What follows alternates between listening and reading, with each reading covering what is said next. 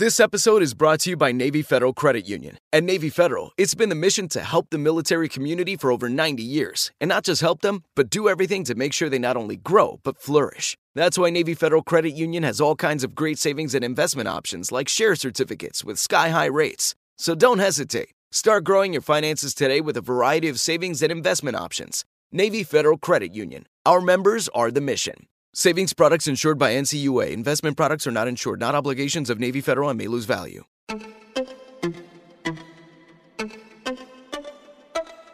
What's up, y'all? You are listening to the first Velvet's Edge mini-sode. This is Kelly, and I started this podcast based off of my blog, Velvet's Edge, velvetsedge.com, if you want to check it out. But I've been getting a lot of emails from you guys, just in response to the podcast I've done, that you want more fashion tips, more beauty tips, just more lifestyle tips that are similar to what I do on velvetsedge.com. So I'm going to start doing these mini episodes every other week with just some tips and just different topics that we can break down and help you guys out with. So the first one, I have my friend Britt here, Brittany Forrester. Hey. I call you Britt. It's Britt's totally Brittany. Okay. Yeah, no, Britt is great. My mom swears that she named me Brittany before everyone else on the planet knew the name. So I kind of prefer Britt. Okay, because that keeps you different. There you go. But Brittany helped me to, I've completely redone my condo recently, and she was totally the brains behind all of it, because that is just not my thing. Interiors are not my thing. I know when I see something like yes or no that I like that, but the creative part of it are not my thing. So Brittany came in and really, really helped me out, and I love my place now. So we were going to give a couple tips. Let's just jump in, get started. Yeah, absolutely. Okay, so the first one was you came in, you looked at everything, and you asked me, what do you love? What do you hate? And we started there. Exactly. We did exactly what you do for your clients every day, just with your home. Like, assess what we had, what you wanted it to be, or how you want it to look, and made a decision on, hey, this is really important. Like, this is the foundation of what we need to do. Like, your rug. Like, your rug was super important, so we knew we needed to invest money in that. People see it in all of your selfie shots. Like, you wanted your space to feel modern and cozy, so it's just important that we get that done.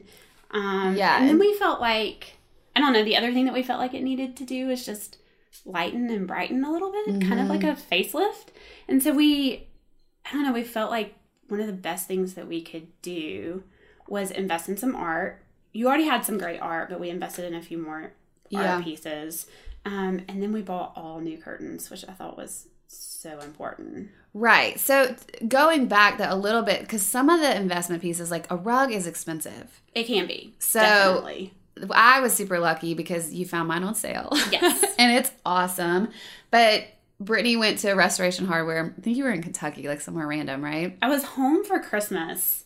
So literally, like, I made my entire family late for dinner because we were going. I'd found this rug for you randomly, and I was like, this is perfect. It was at Restoration Hardware. Who is Kelly?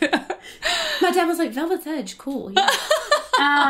So we had to meet the delivery people. I think it was sleeting or something like that. Oh, my God. But it was, I mean, we were at Restoration Hardware, the outlet. They have outlets, just for those who don't know that. Yeah, so check those out. Important. And it was the holidays, so they were running a great sale, and this rug was like super expensive.